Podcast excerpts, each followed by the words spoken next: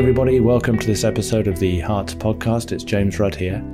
Today, we're talking about something a little different to usual. We're talking about percutaneous management of acute ischemic stroke.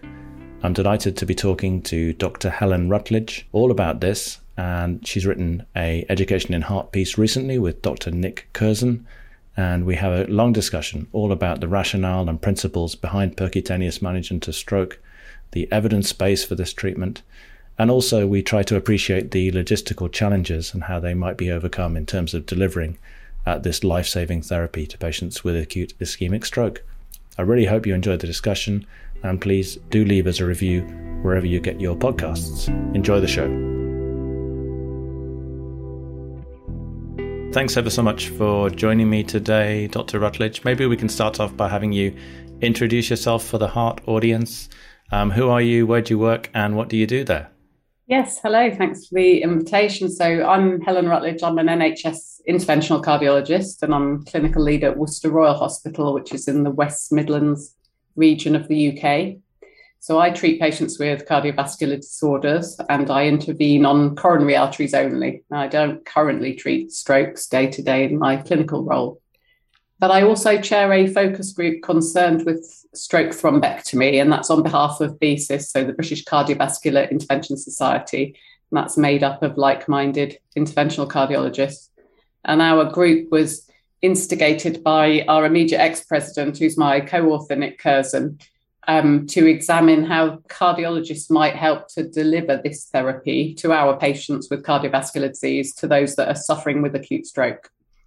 And this is a huge problem, isn't it, Helen, um, in terms of the number of patients that are potentially having strokes and then the number of patients of those, of that group, who are suitable for thrombectomy.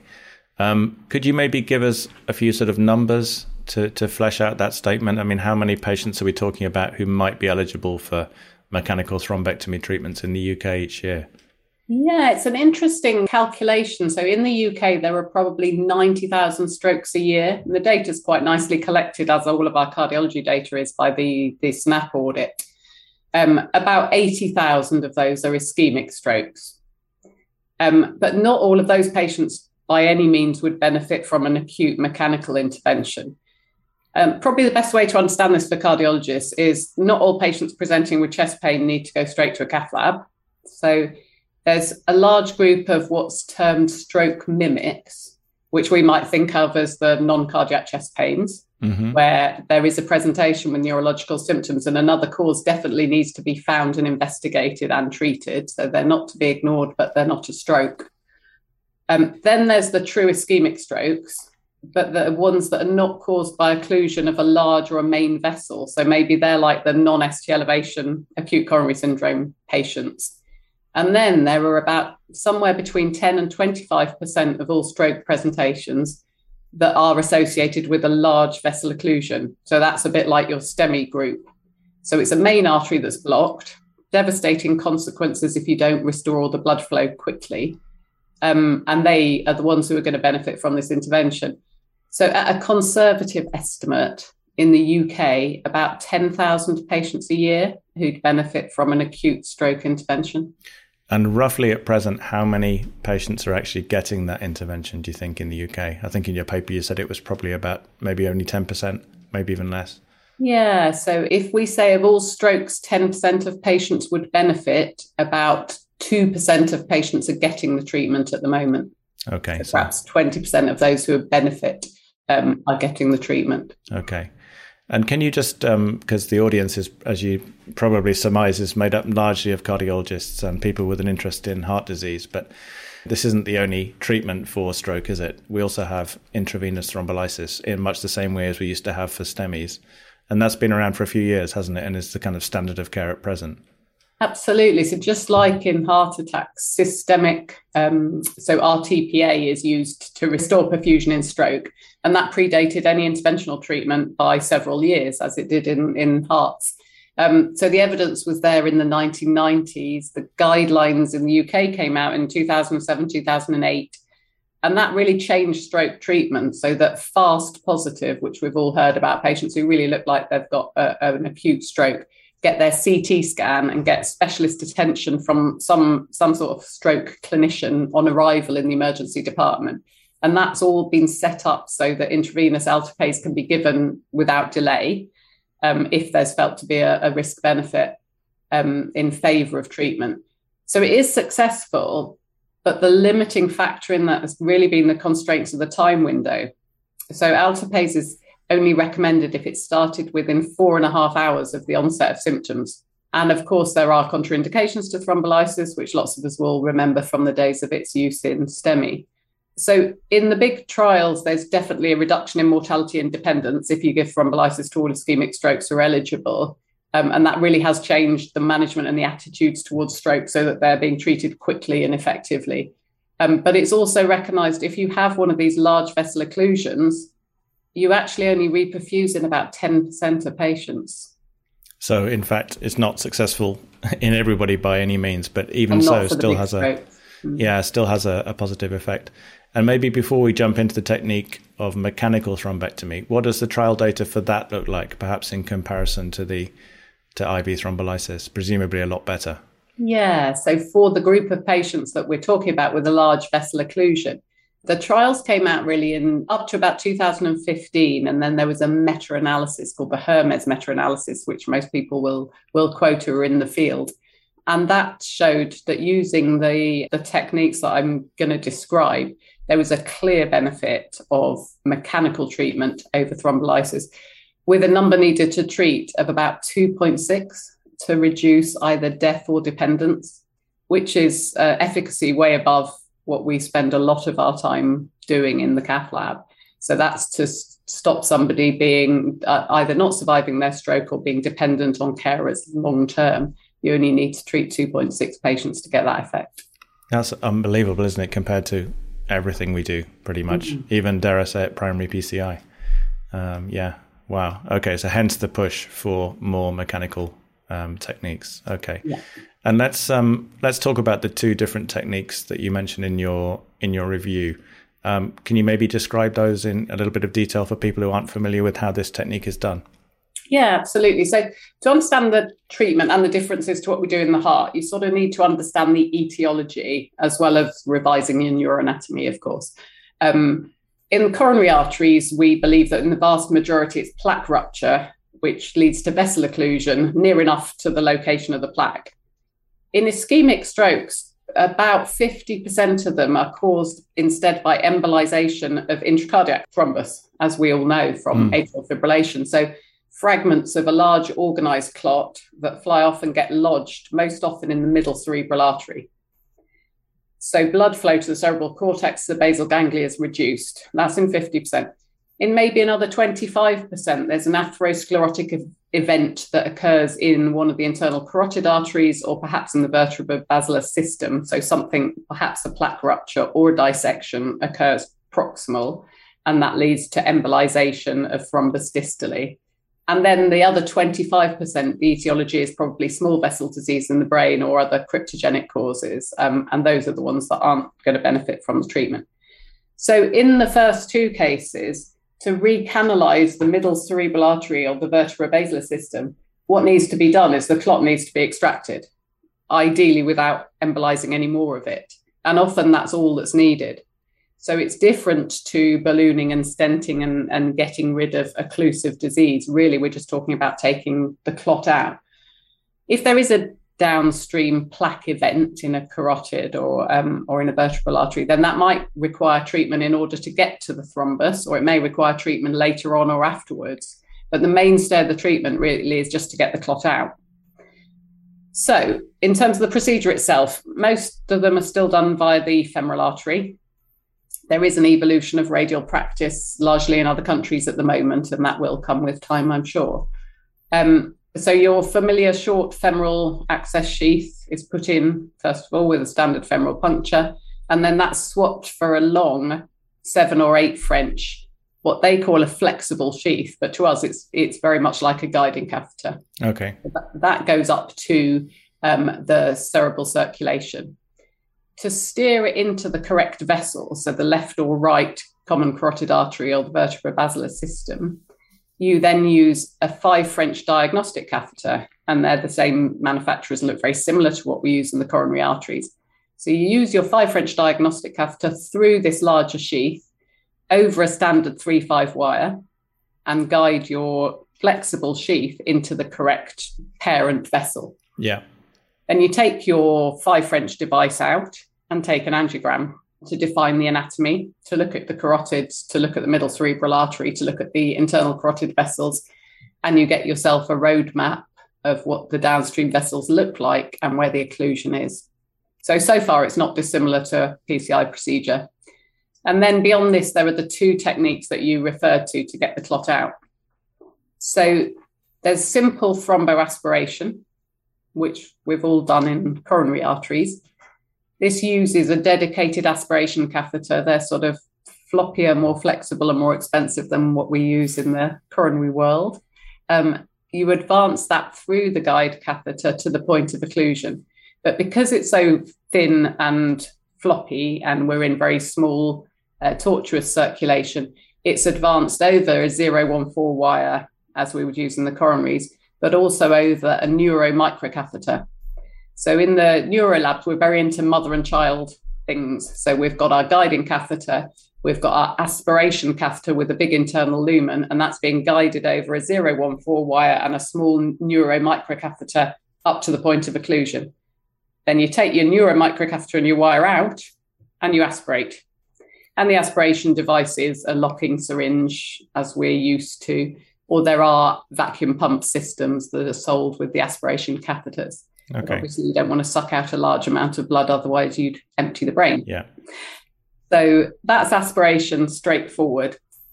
If the clot does not come out with that, or with lots of experience, as the neurointerventional colleagues have got, of thinking this isn't a clot that's going to come out with that, then we use the second technique, which is something called a stent triever.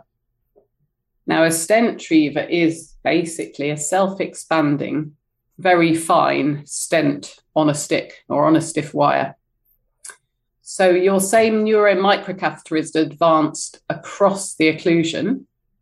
The wire is replaced by the stent triever device. And on retraction of the microcatheter, the stent triever device deploys itself into the clot. And there was a, a trend for leaving them 30 seconds, 60 seconds. I think people now think it doesn't make much difference. So the stent expands itself quite quickly and absorbs, is, is the terminology used, that clot. And then it's pulled out in its expanded state with the clot embedded in it. Okay. And it's pulled back into the um, aspiration catheter or the guiding catheter. Now, at the same time as you're pulling all of these clots out, either with stent or just an aspiration catheter, what one needs to do is aspirate on every port that you've got available. So you would aspirate on the side arm of any sheath, you would aspirate on your guiding catheter, and you'd aspirate on your aspiration catheter. So you need two or three good operators to suck on everything so that any clot that's being withdrawn obviously comes out of the body rather than being embolized off at the point of, of traction with one of the catheters. So those are the two techniques, and they can be both used in the same patient. They can be used one after the other, or you can choose which you think is going to be most successful up front. And one thing I noticed was that mostly this is done under general anesthetic, which uh, obviously is different to, to STEMI treatment. Can you talk a little bit about that? Yeah, the, the trend still is to do this under general anesthetic. The justification for that is twofold. One, so that the patient doesn't move while you're in their brain. Um, one could say the same for heart, and we use conscious sedation, obviously, in the cath lab. Um, the second justification is that you've then got someone who is very concerned with controlling the blood pressure. And um, blood pressure um, is important in stroke treatment. And it's important because the body has its own mechanisms of maintaining cerebral perfusion um, and collateral supply. So when someone has a large vessel occlusion, they will be hypertensive, and you want to allow them to be hypertensive to perfuse the brain. As soon as you've relieved the obstruction, you actually don't want the hypertension because you don't want reperfusion injury. So having uh, the operators were uh, confident having an anaesthetist and in some centres a neuro anaesthetist there to be very careful about control of the blood pressure, which is obviously easier with a patient under general anaesthetic. There have been trials of anesthetic versus conscious sedation, and they've been reasonably inconclusive, but certainly not showing a major benefit of not anaesthetizing the patient. And is there any other concomitant therapy that's used in the lab in terms of things like aspirin, clopidogrel, anything like that, or heparin? Or... Yeah, interestingly, so most of the patients will still have had their thrombolytic up front. Okay. Um, and that is termed bridging therapy. Yeah. So that obviously makes sense to us when we think about pathways, the patient presenting and having their thrombolysis on the way to a lab to get their intervention. If the patient is right next to a cath lab, do they still get their thrombolysis? Well, yes, at the moment they still do. And again, there have been trials fairly recently of can we do without the thrombolysis? Interestingly, those trials have said that they haven't proven that it's non inferior to not thrombolyze. So the, the benefit of thrombolysis still appears to be there. But interestingly, it doesn't cause recanalization. So when you go in and look at the vessel, despite having given the thrombolysis, it's still occluded. And yet giving the thrombolysis gives a benefit. So that's important and interesting. And there's obviously hypotheses about the distal embolization. Is it dealing with that? Mm. Is it making the clot easier to retrieve? Mm um, by having given the thrombolysis, or is it just a statistical quirk that we haven't got rid of yet? So most patients will have had thrombolysis. Most patients will get aspirin. Um, neurointerventionists like intravenous aspirin. A second antiplatelet is not usually given. I think it's still felt to be a step too far because of the bleeding risk, and is only really given if we're deploying a stent in the carotid artery for the sake of the stent rather than the acute pathology.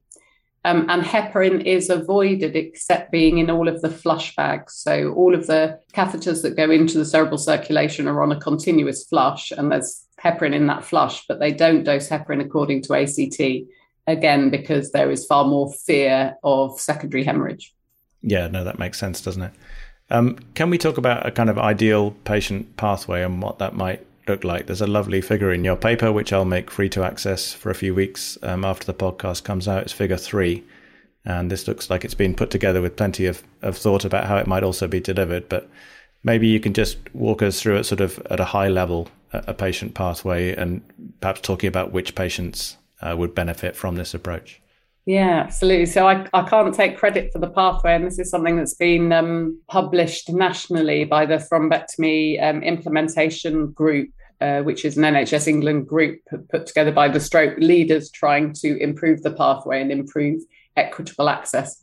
It's really all about the fact that thrombectomy is only one small part of the pathway, mm. and the procedure itself can only work if you get the patient to the right place and the right patient to the right place with the right imaging and that they're seen by the right person from the first moment. Of course, it's a very time sensitive procedure, probably more so than primary PCI. So, in that pathway, a patient should be recognized when they're picked up by the paramedic crew or, or their GP as being a, a fast positive or probable stroke patient. There isn't, unfortunately, a pre hospital investigation which can triage patients to the correct hospital. So there is no ST elevation. Uh, there are a couple of um, stroke ambulances uh, that were working in the country. I think one of which is still working with the CT scanner in the ambulance, but that's not mainstream by any means yet. So the patient will be delivered to their nearest emergency department and should be met by a stroke clinical specialist. So that may be a registrar or a consultant or a stroke specialist nurse that somebody whose only interest is not the med reg, but someone whose only interest is that stroke patient and delivered immediately to the CT scanner. And the CT scan should be done within 20 minutes. And the entire team stay with that patient. So, in the ideal pathway, the CT scan is done to exclude a bleed and also to do a CT angiogram at the same point. And this isn't something that was done for the thrombolysis pathway. The first bit that I've described of excluding a bleed and having a thrombolysis nurse or registrar is already present in most acute hospitals. But the addition of the CT angiogram to see if there's a large vessel occlusion is the important point. And this is a change for most radiology departments. So that scan needs to be undertaken at the same time with the patient on the scan and not an afterthought later. And then, if a bleed is excluded and the stroke clinician has decided that the patient is eligible for thrombolysis, they are then thrombolysed there and then in the CT scanner while the scan is being reported. If the scan is then reported as showing a large vessel occlusion, then the patient should be put straight on the thrombectomy pathway, whether that's in the hospital they're in or transferred on the same trolley with the same paramedic crew to the mechanical thrombectomy centre. If a large vessel occlusion is not demonstrated, then they continue in their acute stroke pathway. Um, if the patient is not eligible for thrombolysis, this is an extra group of patients who are really going to benefit in a big way. So that's the patients largely presenting at more than four and a half hours. And very many of them are wake up strokes. So, because a stroke is not painful, a lot of patients will wake up with their neurological symptoms in the morning, and they're currently not eligible for thrombolysis because we don't know if it's more than four and a half hours. In those patients, there are more complex imaging techniques such as CT perfusion or MRI that can be then undertaken to time the stroke and to see if there's salvageable brain tissue and to see if those patients would benefit from a mechanical procedure which seems like quite a big step, but it's very important because it's for this group of wake up strokes who have no other treatment. Yeah, absolutely. Um, and this is laid out in, in great detail in your figure, which I would certainly advise everybody to have a look, including some use of AI and machine learning to automate some of these steps, particularly when it comes to the imaging and detection of, as you say, brain at risk and large vessel occlusion. Um, how is this going to be delivered, do you think, or how is it being delivered at the moment um, in terms of neuroradiologists? I'm assuming are doing most of this intervention, uh, but there's clearly an interest from the cardiology community um, to get involved. Um, how do you see this? Or maybe you can tell us about the state of play at present and ideally yeah. what you'd like to get to in, say, five or 10 years. So, the NHS long term plan said by 2022, 10% of patients will have access to this. As we said earlier on, it's currently 2%. There has not been as rapid progress as one would have hoped. And as with many interventions of this sort, we are a long way behind much of Europe and much of the rest of the world in our access. It's not just the procedure itself, it's everything that goes along with it. So it's the imaging we've described and it's the pathway. But there is a big gap in personnel not only stroke physicians, radiographers, and therapists in the stroke pathway, but there's a big gap in people who can undertake this procedure. So currently, the plan in the UK is for this to be available 24 7 in 28 neuroscience centres. So those are the centres that have neurosurgery. And that covers a large proportion of the country. But as we know from primary PCI and cardiothoracic centres only, won't cover the entire population. And there, there are patient populations who won't have timely access if we stick to those 28 centres. But even if we say, as a conservative plan, we're going to make it 24 7 available in 28 centres, and you think about a one in six rota, then you probably need 300 people. Mm-hmm. There are currently fewer than 100 trained to do this, and all but four are neurointerventional radiologists. So they're the ones who started doing this procedure because they do procedures in the brain.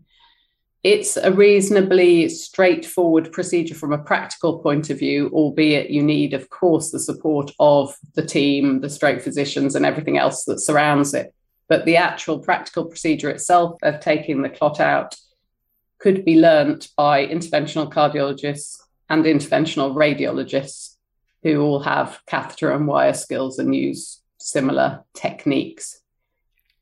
Um, our thought within BCIS is that if enough interventional cardiologists were willing to join in, then we could bolster those rotas immediately to have a 24 7 rota in all of those hospitals and be ready to expand it to other centres. The inability to do that so far has been um, in an inability to source training for the procedure. So there isn't currently a willingness to train other interventionalists to do this. And it's probably for a number of reasons, some of which are understandable, some of which are more difficult to understand. But currently, nobody has been willing to train an interventional cardiologist to undertake the procedure. I've got a list of names, addresses, and emails of at least 80 interventional cardiologists who have said, I'll do this tomorrow if you train me to do it. Um, so the workforce is there and willing. How it's going to pan out over the next few years, there is a GMC credentialing document, which has now been approved, which is a, a method of signing off non neurointerventional radiologists to do this. And so the document is there, the sign off procedure is there, but the training is still not there. Um, I think it will come. And the other side of it is the practical facilities.